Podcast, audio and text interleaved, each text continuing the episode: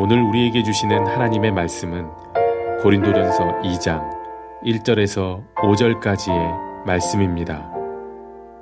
형제들아, 내가 너희에게 나아가 하나님의 증거를 전할 때에 말과 지혜의 아름다운 것으로 아니하였나니 내가 너희 중에서 예수 그리스도와 그가 십자가에 못 박히신 것 외에는 아무것도 알지 아니하기로 작정하였습니다.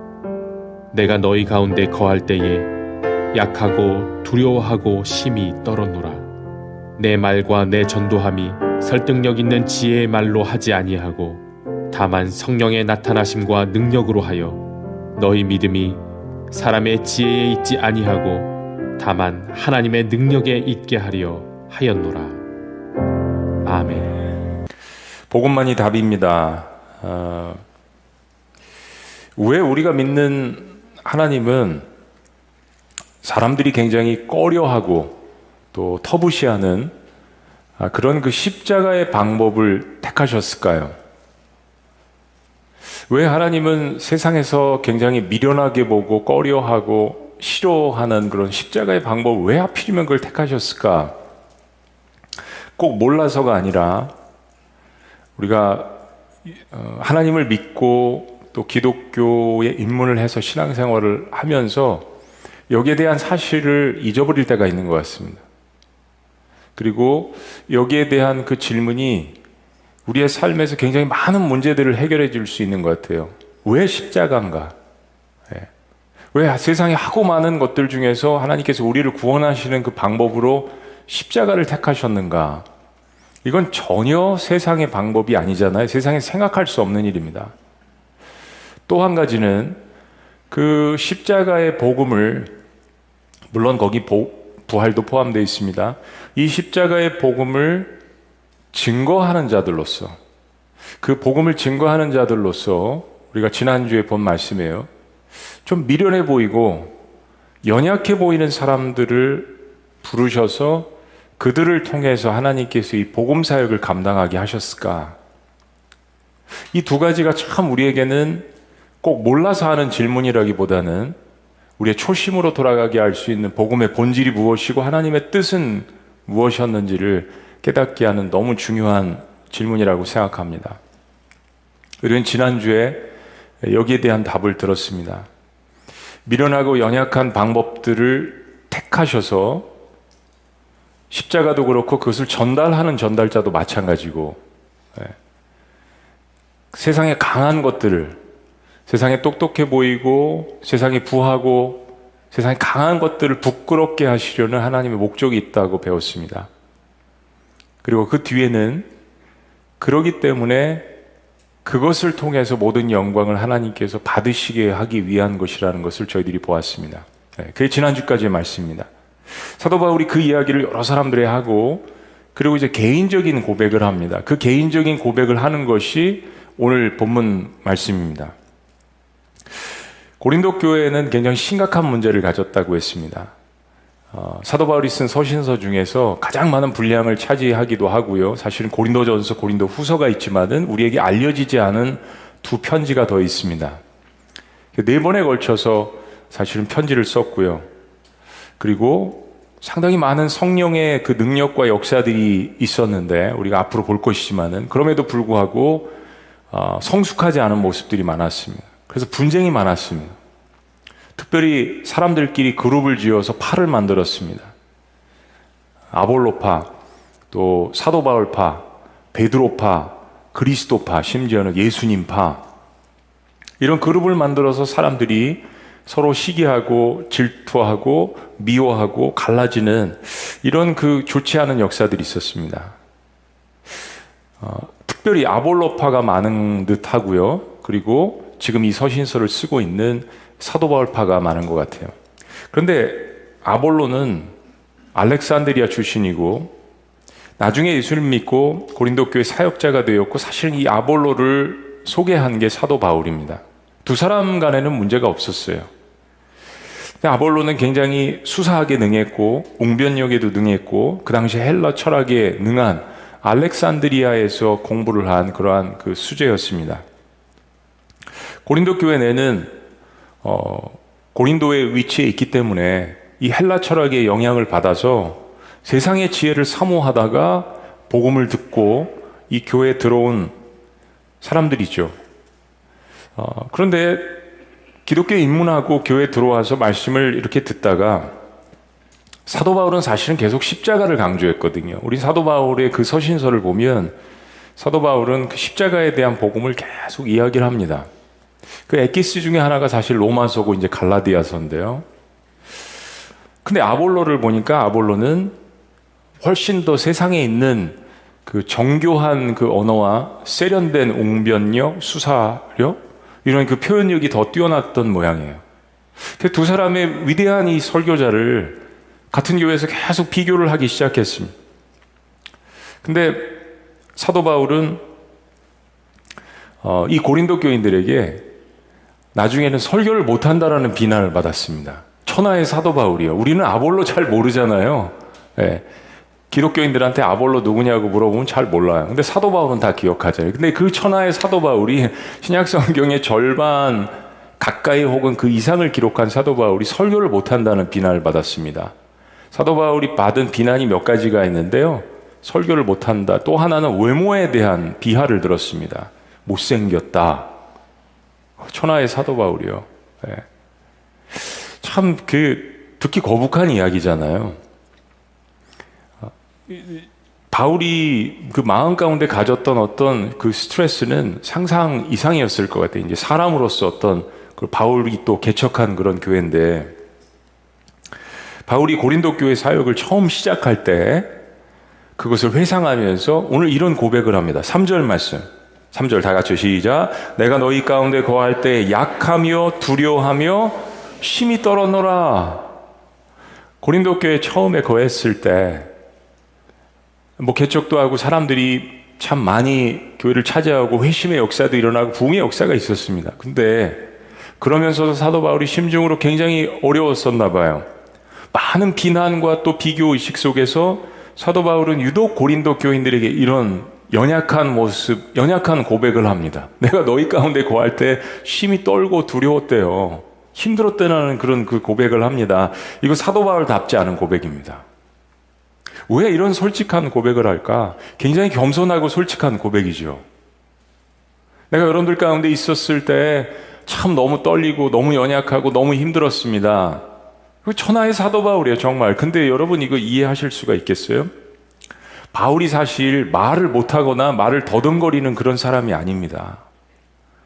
학식에서도 헬라 철학자들에게 절대 밀리지 않습니다. 사도행전에 특별히 두 군데 사도행전 17장에 보면 헬라 철학자들에게 말쟁이라는 소리를 들었습니다. 너무 말을 너무 잘한다 당신. 당신 정말 말이 세련되고 말을 잘하는데요. 말쟁이라는 소리를 들었습니다. 그리고 사도행전 24장에 보면 사도 바울이 이제 법정에 쓰잖아요. 그래서 고소를 하기 위해서 제사장이 고용한 변사라고 변사니까 뭐 변호사 정도 되겠죠. 더돌로라는 사람이 바울을 당해내지 못했습니다. 바울은 자기 스스로를 변호한 거예요. 다른 변호사가 없었습니다. 그러니까 바울은 이거예요. 얼마든지 세상에서 배운 것, 그리고 유대교에서 배운 것을 10분 활용해서 상대방을 제압할 수 있는 그러한 세상적인 능력과 대담함을 가진 사람이었습니다. 당시 헬라 철학자나 웅변가들 사이에서는 담대하고 그리고 웅변을 잘하고 설득을 하고 연설을 하는 사람들이 인기가 좋았습니다. 이게 헬라 그레코 로만 문화에서 굉장히 발달했었습니다. 바울은 사실은 원래 마음이 강한 사람이었잖아요. 예수님 믿는 사람들을 핍박할 때 예루살렘에서 멀은 예? 그 다멕, 다멕세까지 올라가서 그 시리아의 지금 수도가 다메스커스라고 나오잖아요. 거기가 다멕색이에요. 우리나라 말로 다멕색이라고 이야기하는데 지금은 거의 뭐 시리아 내전 때문에 초토화가 됐죠. 거기까지 사도 바울이 예루살렘에서 올라가서 예수 믿는 사람들을 잡아다 핍박을 했으니까 핍박을 하다 보면 피 흘리는 것도 보고 죽어가는 것도 보고 남녀노소 할 것 없이 잡아놓았던 마음이 굉장히 강했던 사람이었습니다. 마음이 강하고 강팍하고 연민의 정이 없는 그런 그런 사람이었어요.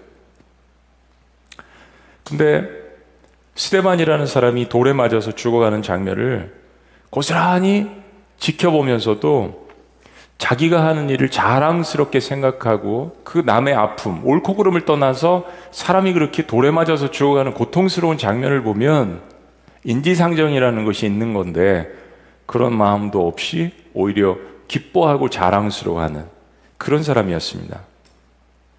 그런 바울이 세상적으로 어, 바울을 힘들게 하는 사람들과 비교를 했을 때 사실은 사도 바울과 비교가 안 되는 거죠. 사도 바울이 월등히 뛰어나다는 이야기예요. 그런데 그런데도 불구하고 사도 바울은 심히 떨고 마음이 연약했다라 고백을 합니다. 참 이상한 고백이죠. 왜, 왜 이렇게 할 수밖에 없었을까? 여러분 혹시 그런 경우들 있으세요? 자, 바울이 하나님의 증거를 전할 때 이야기를 하려고 하는 것입니다. 세상의 방법을 우선순위로 두지 않았다는 이야기입니다. 1절 말씀 다 같이, 1절 다 같이 시작. 형제들아, 내가 너희에게 나아가 하나님의 증거를 전할 때 말과 지혜 아름다운 것으로 하지 아니하였나니. 말과 지혜 아름다운 것으로 하지 아니하였다.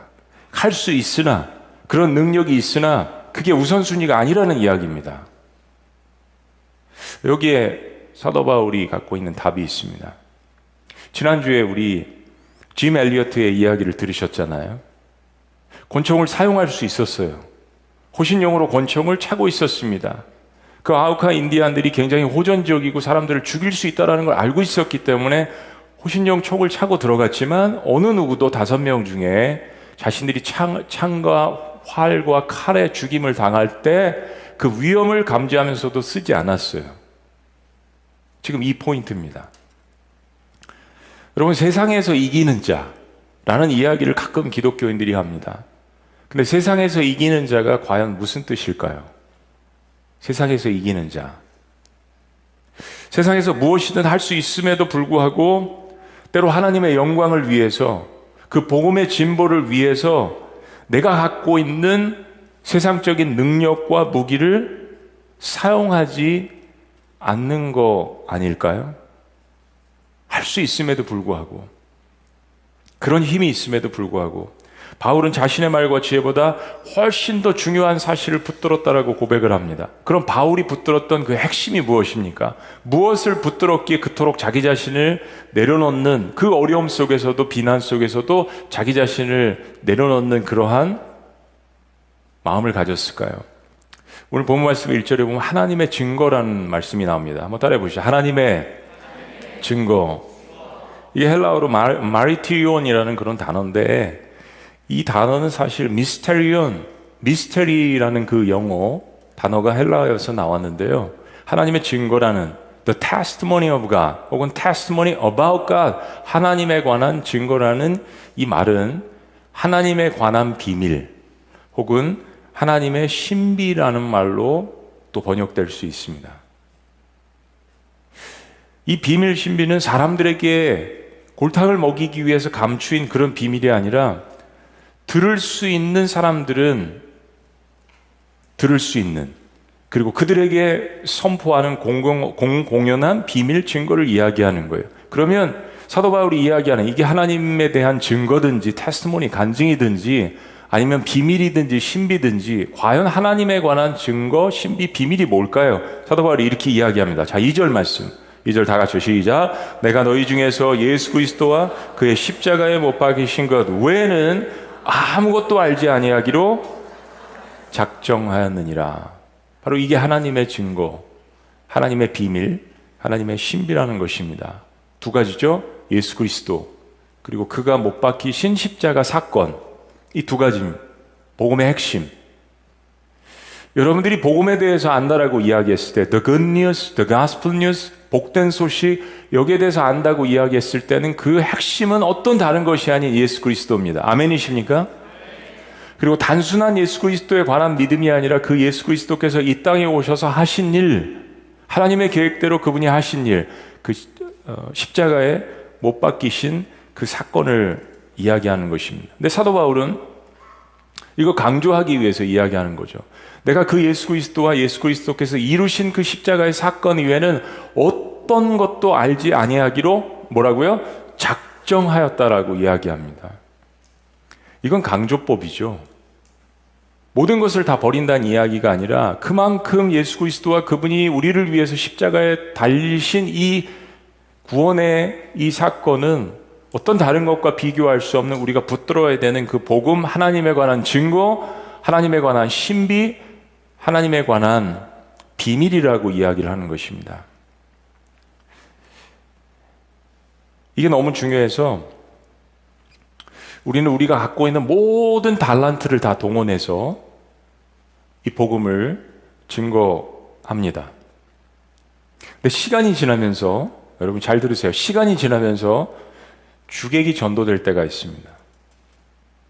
주객. 아, 원래 목적과 그 방법 바뀔 때가 있다는 것입니다. 이 복음을 증거하기 위해서 우리가 모든 달란트와 모든 방법을 다 동원하는데 그러다가 시간이 지나면서 교회 사역, 교회 역사 속에서 이게 바뀔 때가 있었습니다. 원래 목적을 잃어버린 채 방법만을 강조하는 사랑하는 여러분, 사람의 본질이라는 거는요. 아마 여러분들도 신앙생활을 오래 해보시면서 아실 거예요. 사람의 본질이라는 거는 어떤 인간적인 방법으로도 변화되지 않습니다. 사람의 근본적인 본질은 어떤 인간적인 다른 것으로 변화되지 않습니다. 바울이 예수님을 영접하고 절실히 깨달은 사실은 헬라의 어떤 지혜도 지식도 세상의 어떤 막강한 것도 어떤 인간의 웅변도 사람을 절대로 변화시킬 수 없다는 것을 깨달은 겁니다. 바울은 자신이 예수님을 통해서 변화된 자로서 영혼을 변화시키는 능력이, 사람을 변화시키는 그 능력이 과거에 가졌던 화려한 지혜나 경험과 언변술에 있지 않다라는 것을 누구보다도 뼈저리게 느꼈습니다.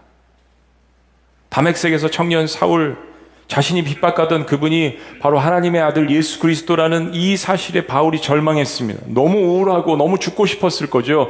인생의 목적은 이거야. 이게 하나님께서 기뻐하시는 일이야. 라고 했는데 사도 바울이 한 일은 이 땅에 오신 하나님의 아들을 핍박하는 일이었으니까요. 하나님의 아들이 세운 교회를 핍박하는 일이었으니까요. 하나님을 사랑하는 사람들을 핍박하는 일이었으니까요. 얼마나 죽고 싶었겠어요. 아, 그 결과로 이제 눈도 멀고 죽어가나 보다 이런 생각을 했겠죠. 그때 바울을 변화시켰던 게 뭡니까? 어떤 다른 것이 아닌 바로 성령의 역사였습니다. 담액색 도상에서 나타난 말씀해 주시는 그 성령님의 음성, 바울이 자신의 삶에 이제까지 쌓아올린 모든 화려한 이력들과 지식들과 능력들이 하루아침에 무너지는 것을 경험했습니다. 여러분, 인간적으로 쌓아올렸던 모든 것들이 하루아침에 무너지는 경험을 할 때가 있을 것입니다. 근데 사실은 그 모든 것들이 하루아침에 무너지는 경험 자체가 꼭 나쁜 것은 아니라고 생각합니다. 썩어질 것들이 무너지는 것을 통해서 썩어지지 않는 것들을 붙드는 것은 짐 엘리어트가 고백했던 것처럼 그건 결코 어리석은 일이 아닙니다. 사도 바울은 그런 경험을 한 거예요. 정말 너무 강팍하고 유대 율법을 만들고 그걸 달달달 외우고 그리고 이게 잘하는 일이라고 생각하고 하나님이 기뻐하시는 일이라고 생각하고 지금 자기가 하나님께 영광 돌리는 일이라고 생각하면서 정반대로 하나님을 대적하고 하나님의 마음을 아프게 하고 하나님이 세우신 교회를 잔멸하는 그런 일들을 했던 사도 바울 자기 스스로를 변화시켰던 것은 어떤 다른 것이 아닌 바로 성령의 역사였다라는 것을 사도 바울이 누구보다도 잘 알잖아요. 그럼 자기가 그렇게 변화된 것을 경험한 사도 바울이 사람들을 변화시키려고 할 때 세상에 있었던 방법을 자기가 쓰겠어요? 안 쓰죠. 왜냐하면 사람들이 변화되지 않는다는 것을 알기 때문에요. 겉모습은 조금 바뀔 수 있습니다. 행동 철학이 조금 바뀔 수는 있어요. 그러나 정말 죄를 회개하고 하나님 앞에 나아가는 인간의 본질이 바뀌는 그 마음은 세상에 어떤 것도 변화시킬 수 없다라는 것을 사도 바울이 깨달았습니다. 사람들은 이 세상에 있는 것들은 사람들에게 종교심을 심어줄 수 있고요. 얼마든지 종교적으로 만들 수 있어요. 그래서 기독교 외에도 종교가 존재하지 않습니까? 얼마든지 득세할 수 있고 사람들이 많이 모일 수 있다는 이야기예요.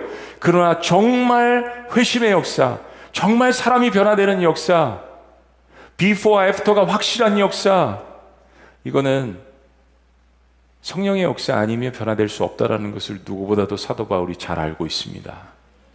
그래서 다른 것들을 놓을 수밖에 없었던 거예요. 왜냐하면 그거 잘못 사용하다가는 사람들이 변화되는 게 아니라 변질되는 것을 알기 때문입니다. 자기 자신의 고백입니다. 과연 교회가 복음 사역을 하기 위해서 어떤 tool을 쓰는가? 모든 방법을 우리가 다 가진 달란트를 다 동원해야죠. 그런데 그러다가 좋은 결과물을 보고 주객이 전도돼서 우리의 핵심은 우리의 손에 담고 있는 것은 예수 그리스도의 피 묻은 십자가의 복음과 그 부활의 역사인데 때로 거기에 예수 그리스도를 빼고 우리 스스로가 담겨질 때가 있지는 않는가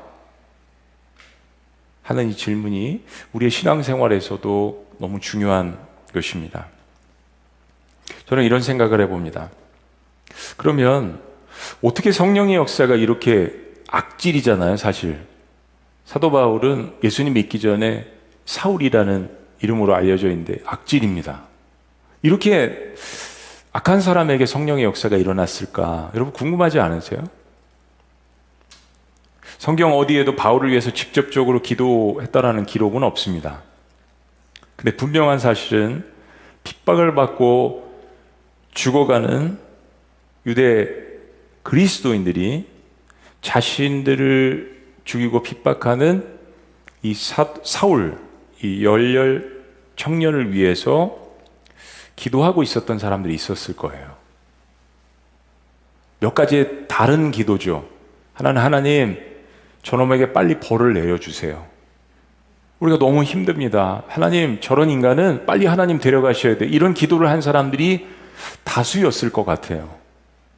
그러나 또 한편에서 하나님, 만약에 저런 사람이 변화된다면, 만약에 저런 사람이 변화된다면, 얼마나 그것이 우리에게 큰 간증이 될까요? 라고 사도 바울을 위해서 기도했던 한편의 사람들이 있었을 것입니다. 예수 그리스도의 사랑을 깨달은 그 유대인들이 주이시 크리스찬들이 그렇게 기도하는 사람들이 있었을 거예요. 그러니까 정제든 아니면 용서든 사도 바울은 사울이었을 때 여러 부류의 사람들에게 기도를 받았을 거예요. 사도 바울처럼 한 몸에 관심을 받은 사람이 없으니까요. 북한에 있는 김정은이 전 세계에 관심을 한 몸에 받듯이요. 그런 비슷한 현상입니다, 여러분. 그러던 중에 바울에게 예수 그리스도의 십자가의 보혈이 뿌려지는 사건이 일어나게 된 거죠. 바로 사실은 사도가 아닌 스테반 집사님, 예, 침례교로 따지면 최초의 안수 집사님, 스테반 집사님이 나가서 담대하게 복음을 증거했잖아요. 예수가 그리스도시다, 하나님의 아들이시다. 너희가 바로 하나님께서 보내신 예수 그리스도를 너희가 십자가에 못 박았다라고 설교를 했잖아요. 여러분 이건 유대인들의 아킬레스건을 건드린 겁니다. 그 마음에 스테반을 죽이려는 불같은 마음이 일어났습니다. 그리고 그들은 돌을 집어서 즉결 심판을 했죠. 어, 법원에 거치지도 않고 그리고 돌을 들어서 이 스테반 집사님을 죽이는데 그것의 증인으로 있었던 그걸 주동했던 사람이 바로 사울이었습니다. 마지막 순간까지 사실은 간 거죠. 근데 사도 이 스테반 집사님이 순교를 할 때 했던 기도가 있습니다. 사도행전 7장에 이렇게 기록되어 있어요. 그들이 돌로 스테반을 치니 스테반이 부르짖어 이르되 주 예수여 내 영혼을 받으시옵소서 하고 자 그 다음 거 한번 읽어보시죠. 우리 청소년들도 60절 말씀 다 같이 시작 무릎을 꿇고 크게 불러 가로되 주여 이 죄를 그들에게 돌리지 마옵소서 이 말을 하고 자니라 성경에서는 죽었다는 표현을 잠시 잔다 라는 표현을 쓰죠. 자, 이거 보세요. 주여 이 죄를 그들에게 돌리지 마옵소서. 그들, 자신을 죽이는 이 사람들, 그리고 그들 중에서 가장 큰 주동자는 누구라고 했어요? 사울입니다. 이 기도를 하고 있었던 사람들이 있다라는 거예요. 그리고 가장 처참한 죽음을 맞이하고 있는 스테반 집사님이 특별히 이 기도를 했습니다. 그리고 이 스테반 집사님의 피는 싫든 좋든 예수 믿는 사람들을 핍박하는 사울이라는 청년의 마음에 뿌려지게 된 겁니다. 누군가 사울에 대한 기도를 했습니다. 하나님의 진정한 뜻을 알기 위해서 하나님 우리가 이렇게 예수님 믿고 유대 커뮤니티에서 미움을 받는 중에 이런 핍박이 일어나는데 하나님 우린 예수님 믿으면 모든 것이 다 잘 되고 그냥 유대 전체가 다 하나님께로 돌아오고 구약 성경의 예언이 그냥 다 성취되고 우리는 다 복받고 다 축복되고 모든 것이 다 잘 되는 줄 알았는데 하나님 왜 이런 일이 일어나는 거죠? 이제 이만큼 예루살렘 교회가 성장하는 것 같았는데 하나님 이게 뭐죠? 왜 저 사울이라는 사람을 계속해서 하나님 내버려 두시는 거죠? 그리고 말씀드린 것처럼 또 한편에선 하나님 저 사울이야말로 정말 변화되어야 될 사람입니다. 그리고 결국에는 스테반 집사님은 죽어가면서 주님 이 죄를 저들에게 돌리지 마옵소서 저들 변화시켜 달라는 그 용서의 기도였죠. 그 기도가 사울이라는 청년의 마음에 좋든 싫든 뿌려지는 순교의 역사가 일어났습니다. 누군가의 중보기도 때문에, 누군가의 순교 때문에 세상에서 동원할 수 있는 방법들이 있었을 거예요. 밀란을 일으킬 수도 있고 그리스도인들이 숫자가 적지 않았으니까요. 그리고 굉장히 세력이 서로가 단합이 잘 돼서 예루살렘 교회가 로마 제국에서도 당국에서도 굉장히 긴장을 했었잖아요. 근데 그런 세상적인 방법들을 사용하지 않았다는 이야기예요. 사울은 드디어 자신이 핍박했던 사람들의 순교와 기도를 통하여서 예수님이 메시아라는 사실을 담액색 도상에서 깨닫게 됩니다. 그러니까 사도 바울은 이렇게 고백할 수밖에 없는 거예요. 4절 말씀. 자, 4절 다 같이 시작. 내 말과 내 전도함이 설득력 있는 지혜의 말로 하지 아니하고 다만 성령의 나타나심과 능력으로 하여. 사도 바울의 자신의 인생의 고백입니다. 내가 전도하는 거요. 내가 복음을 증거하는 거요. 내가 설교하는 거요. 설득력 있는 지혜의 말로 하지 않겠습니다. 나 그거 할 줄 알아요. 배웠습니다. 그런데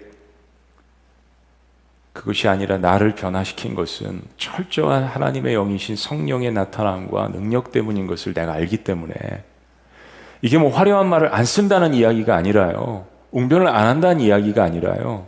주객이 전도되지 않겠다라는 이야기. 바로 예수 그리스도의 놀라운 십자가의 복음. 그리고 그것을 강력하게 선포할 수 있는 무기는 성령의 능력이라는 것을 사도 바울이 이야기하는 거죠. 그게 아니면 아무리 화려한 언어를 이야기하고 웅변을 이야기하고 지식을 이야기한들 사람들은 변화되지 않는다라는 것을 자기 스스로의 삶을 통해서 너무나도 절실하게 깨닫다, 깨달았다는 이야기입니다.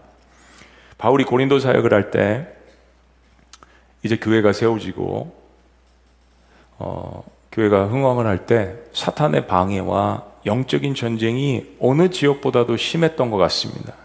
그래서 아까 그런 고백을 하잖아요. 너희 가운데 거할 때 너무 두렵고 힘이 떨었다. 그때 하나님께서 이것을 아시고 기도 가운데 바울에게 이야기하신 것이 있습니다.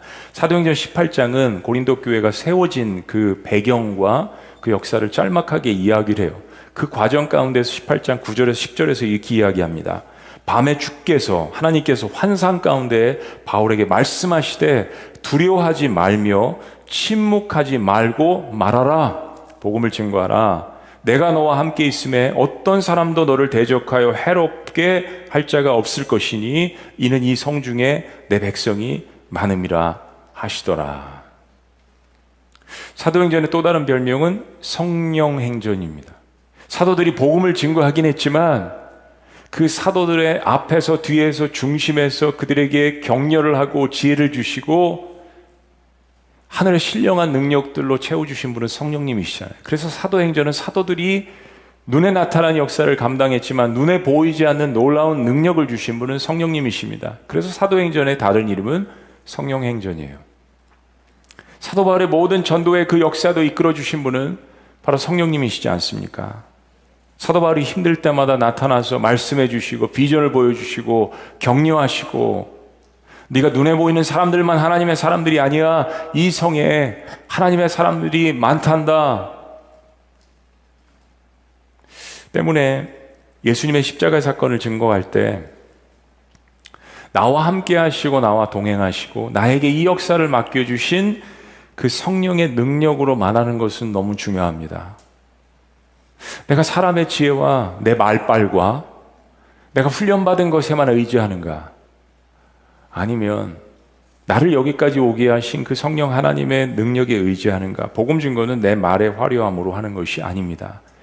상대방이 내 말의 화려함과 웅변과 조직적인 것과 예화를 가지고 잠시 감동을 할 수 있겠죠. 그러나 사람의 본질을 변화시키는 것은 하나님의 성령의 역사입니다. 전도 훈련 열심히 받아야 하고요. 말씀 준비도 충실하게 하셔야 합니다. 그런데 그 훈련하고 노력한 것들이 영혼을 변화시키도록 그것을 작용하게 하고 효과를 발휘하게 하는 것은 어떤 다른 것이 아닌 성령 하나님의 역사라는 것. 우리는 이 시대 그리스도인들이 복음을 증거하면서 이 성령의 역사를 잊지 말아야 합니다. 이건 기도의 역사고 성령의 역사고 하나님의 역사입니다. 사람의 본질은 화려한 말이나 웅변으로 절대 바뀌지 않습니다. 돈이나 권세나 어떤 충격으로도 변화되지 않습니다. 오히려 안다고 생각하고 믿는다고 생각하면서 그것이 변질되기 마련이죠. 사도 바울이 사울이었을 때 그랬습니다. 고린도에 있는 일부 사람들이 그랬습니다. 그래서 바울은 이 점을 분명하게 고백하는 것입니다. 내 말과 내 전도함이 설득력 있는 지혜의 말로 하지 아니하고 다만 성령의 나타나심과 능력으로 하여 인간이 최선을 다하되요. 최선을 다하되 마치 모든 것이 하나님께 달려 있는 것처럼 기도하는 거. 그리고 하나님의 거룩한 영이신 성령의 능력을 간구하는 거. 바로 그때 내가 생각하지 못했던 장소에서 내가 생각하지 못했던 그 하나님의 능력을 통하여서 놀라운 회심의 역사와 부흥의 역사가 일어나게 되는 것입니다. 그러므로 인해서 우리가 깨닫는 고백은 이런 것이죠. 오늘 본문의 마지막 말씀, 마지막 구절, 5절, 같이 시작. 너희 믿음이 사람의 지혜에 있지 아니하고 다만 하나님의 능력에 있게 하려 하였노라. 5절 말씀의 시작은 영어 성경에 보면 so that 그랬습니다. 이 표현은 뭐냐면 이제까지 이야기한 이런 이야기한 모든 이유가 바로 이 이유 때문이라는 것을 5절 말씀에서 이야기하는 겁니다. 복음에 있어서 예수 그리스도와 십자가의 사건의 우선순위를 정하는 것.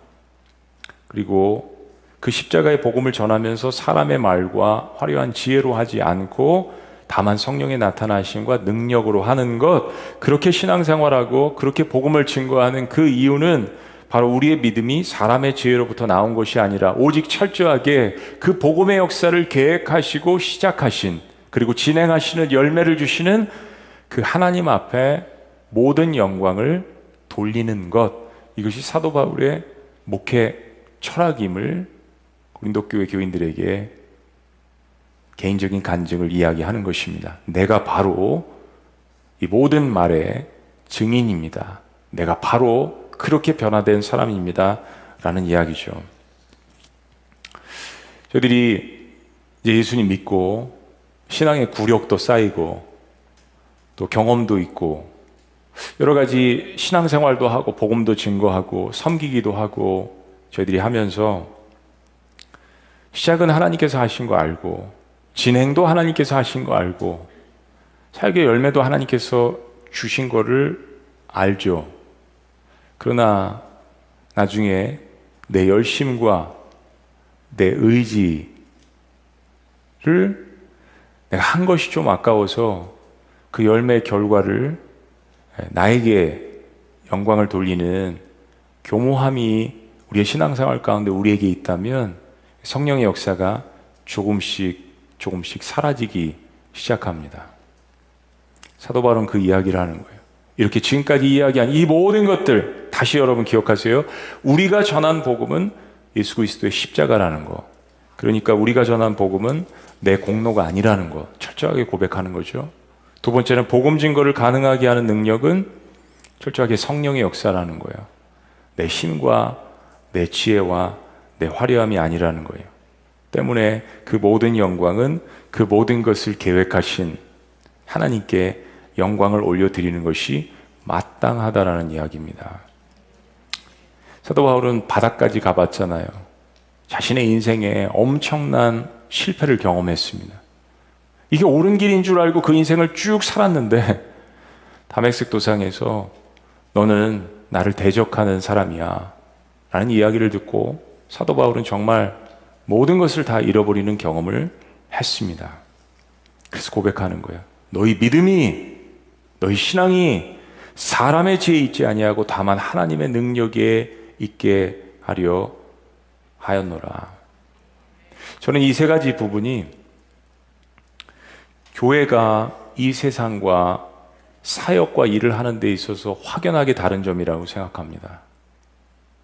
십자가의 복음, 그리고 그것을 가능하게 하는 능력, 성령의 역사, 그리고 그 모든 것을 한 후에 그리스도인들이 아름답게 하나님 앞에 모든 영광을 돌려드리는 것. 우리 서로 격려하는 일 필요합니다. 서로가 박수 쳐주고 격려하고. 그러나 본질적인 그 영광을 교회 주인이신 복음 사역을 이끌어 가시는 시작하신 계획하신 마치시는 열매를 주시는 그 하나님 앞에 영광을 지속적으로 계속 잊지 않고 돌려드리는 거.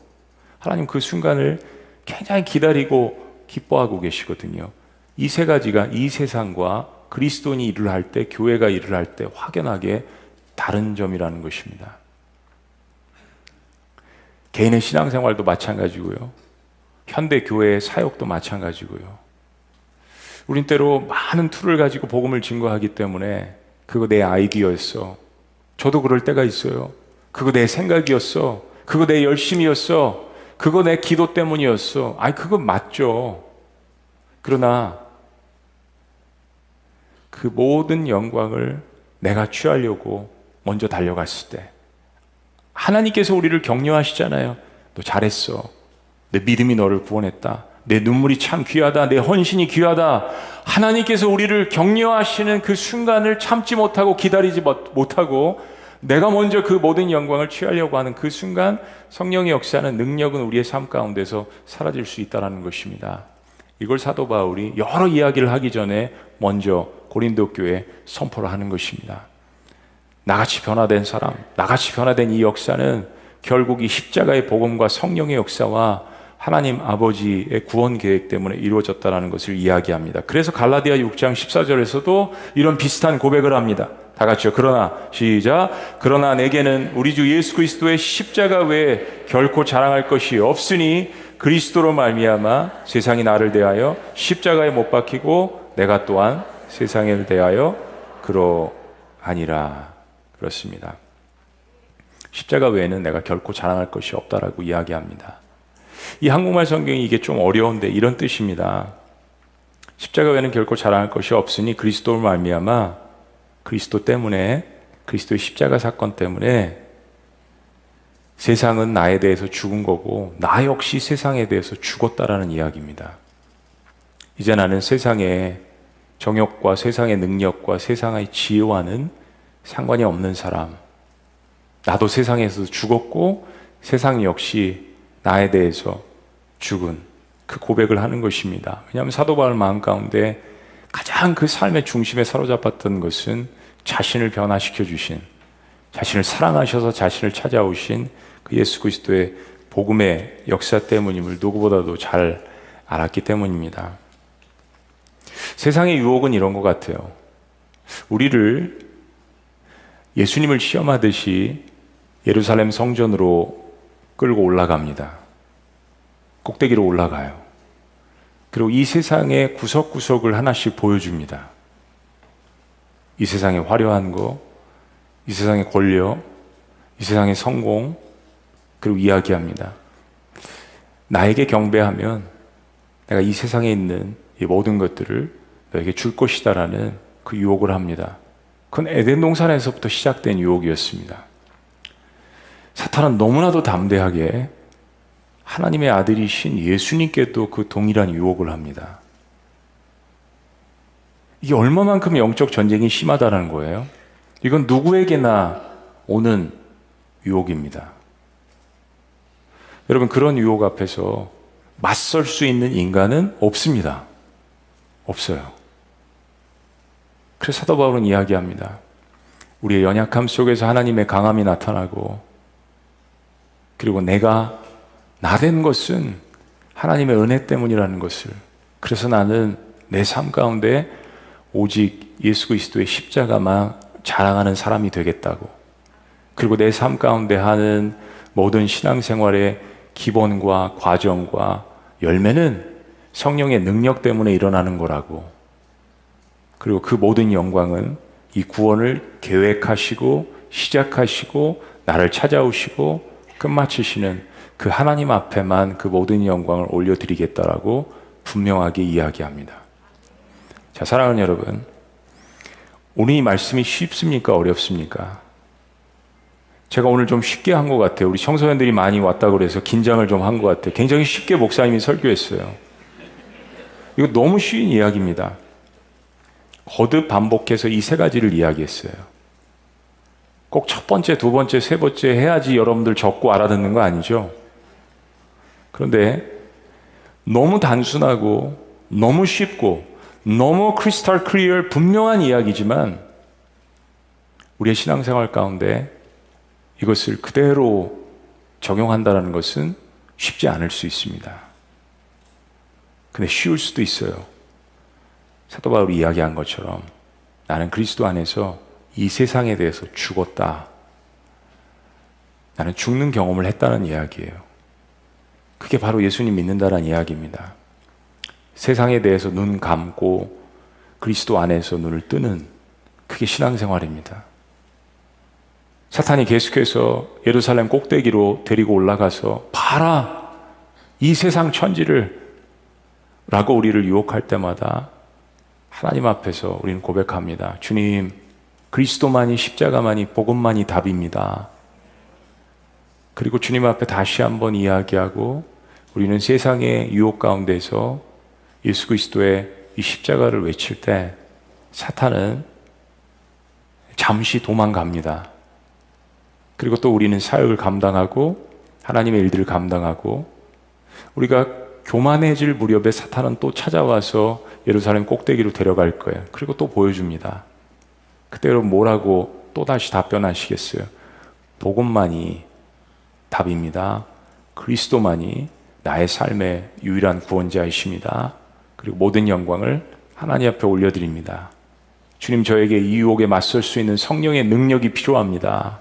라는 고백이 늘 저와 여러분들에게 그리고 창립 28주년을 맞이하는 지구촌 교회 공동체에 속한 모든 분들에게 있으시기를 주의 이름으로 축원합니다. 기도하시겠습니다.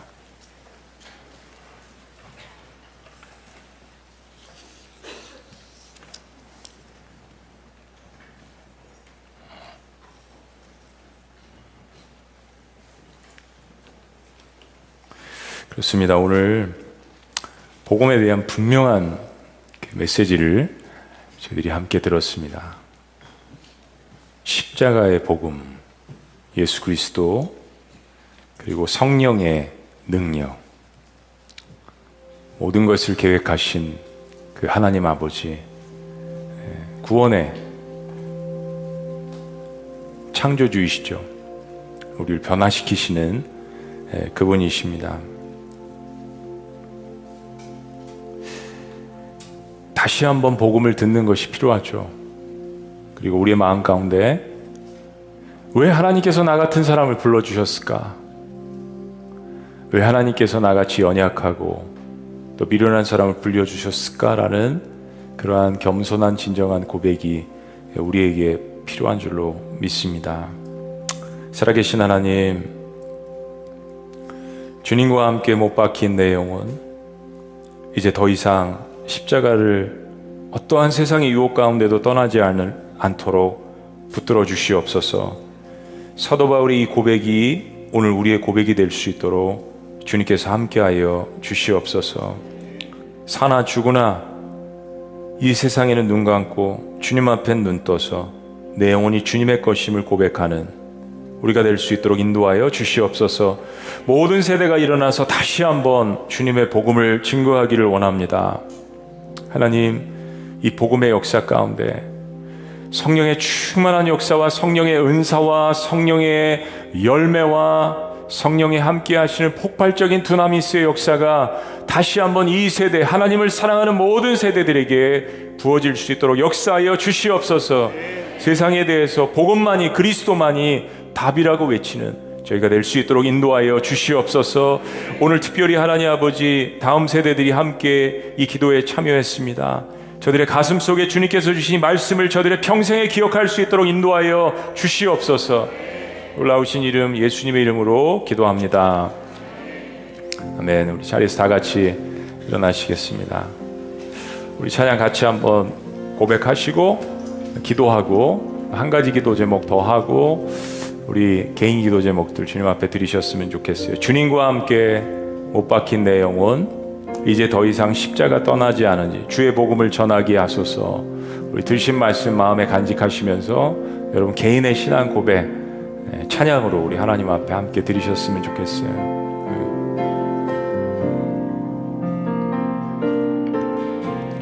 주님과 함께 못 박힌 내 영혼 이제 더 이상 십자가 떠나지 않으리. 믿음과 행함. 믿음과 행함 하나가 되어서 하나가 되어서 살아계신 살아계신 나의 주님 삶으로 보이리. 다시 한번 할까요? 주님과 함께 못 박힌 주님과 함께 못 박힌 내 영혼. 이제 더 이상 이제 더 이상 십자가 떠나지 않으리 믿음과 행함. 믿음과 행함. 하나가 되어서. 하나가 되어서. 아멘.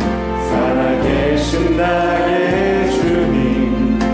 삶으로 우리 다시 한번 고백할까요? 주님과 함께 못 박힌 내 영혼.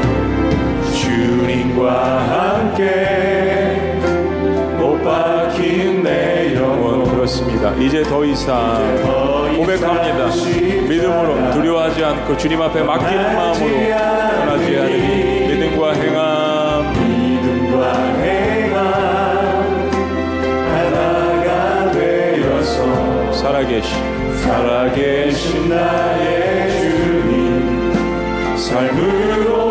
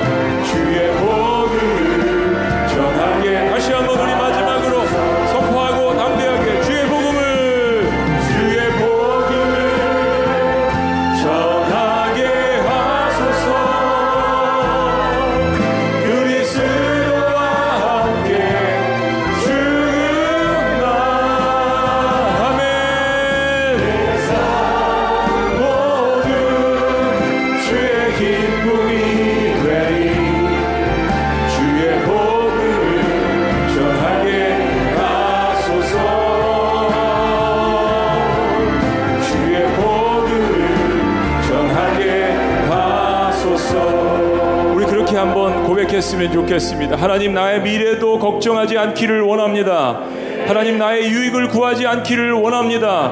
주님의 빚값으로 나를 살리셨으니 사나 죽으나 내 삶 주님께서 책임져 주시옵소서. 주님만 흥하여 주시옵소서. 그것이 내 삶의 기쁨이 될 수 있도록 역사하여 주시옵소서. 한 영혼이 변화되어서 한 마을과 도시가 변화되는 놀라운 역사를 나를 통해서 주님께서 역사하여 주시옵소서. 주의 복음을 전하게 하여 주시옵소서. 그리스도와 함께 죽은 나로서 세상에 담대하게 그리스도의 복음을 전할 수 있도록 인도하여 주시옵소서. 우리 그런 고백을 성령 안에서 주님 앞에 하시기를 원합니다. 다 같이 주여 한번 해주시며 고백합니다.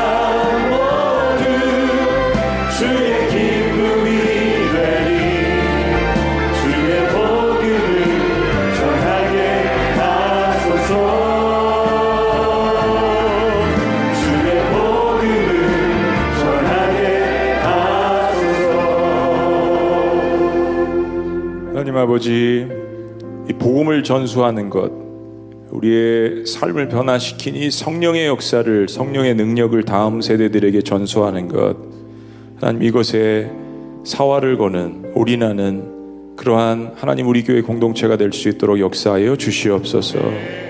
오늘 예배에 참석하고 혹은 가정에서 함께 예배드리는 다음 세대들 주께서 기억하시고 우리 한국 교회를 한국 사회를 이 한반도를 변화시킨 이 복음의 능력을 우리 다음 세대들 가슴 속에 깊이 간직할 때 저들의 미래도 걱정하지 않고 저들의 삶의 영광을 구하는 것이 아니라 저들의 영혼의 삶의 주인이신 그 하나님을 예배하고 부족할 때마다 하늘로부터 오는 신령한 능력을 받는 저들이 될 수 있도록 인도하여 주시옵소서. 그래서 1세대들처럼 그 모든 것을 행한 후에 하나님 앞에 영광을 돌리고 다시 예배 자리로 돌아오는 우리 다음 세대들이 될 수 있도록 주님 축복하여 주시옵소서. 하나님 느헤미야 기도회를 주님께서 축복하시고 더욱더 기도를 사모하는 사람들이 모이게 하여 주시며 하나님 다음 세대들 또 모든 세대들이 함께 모여서 주님 앞에 기도의 제목을 요한계시로 기록된 그 향기처럼 주님 앞에 올려드릴 수 있는 기도회가 될 수 있도록 인도하여 주시옵소서. 우리 특별히 두 번째로 기도할 때 어, 지방선거를 위해서 우리 기도하도록 하겠습니다. 어, 우리가 계속 기도하지만은 차별금지법 안에 들어가 있는 독소 조항들 여러 번 설명해 드렸습니다. 또 낙태법 같은 것들 이미 미국과 유럽에서 제정되었고 아, 이러한 것들이 제정되지 않도록 그리고 여러분 교육감 후보를 위해서도 여러분 기도하셔야 합니다. 교육부 장관을 위해서도 기도하셔야 합니다. 모든 공립학교 또 요즘은 사립학교까지 포함해서 우리 아이들이 엄청난 영향력을 직접적으로 받거든요. 아, 하나님의 놀라운 역사가 이번 그런 선거에 특별히 국가의 정책과 공약이 기독교적인 가치관에 위배되지 않도록 그리스도인들의 기도가 절실합니다.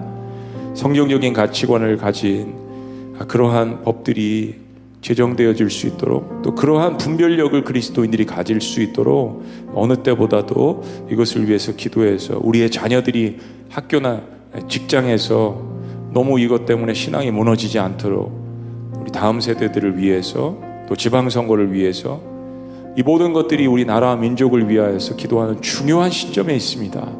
어떤 때보다도 그리스도인들이 나라와 민족을 위하여서 기도하는 느헤미야 기도에 오늘 그런 생각을 가지고 두 번째 기도 제목 우리 하나님 앞에 예, 올려 드리시고요. 그리고 찬양 하나 하고 우리 개인 기도 제목 갖고 나갔으면 좋겠습니다.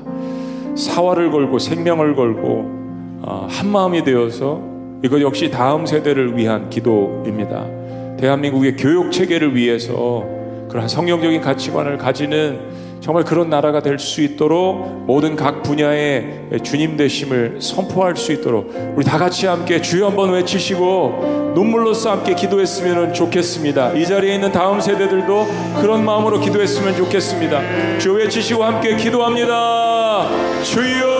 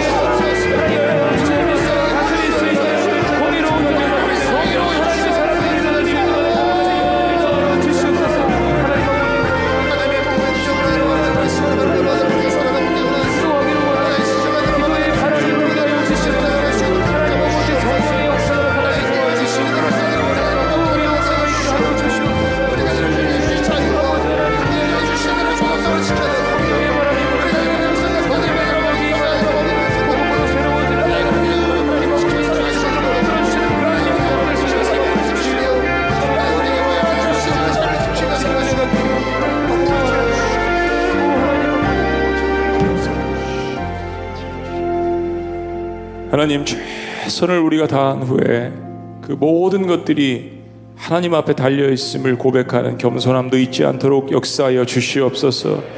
그래서 주님 앞에 열심히 살아가지만 간절한 마음으로 기도하지 않습니까?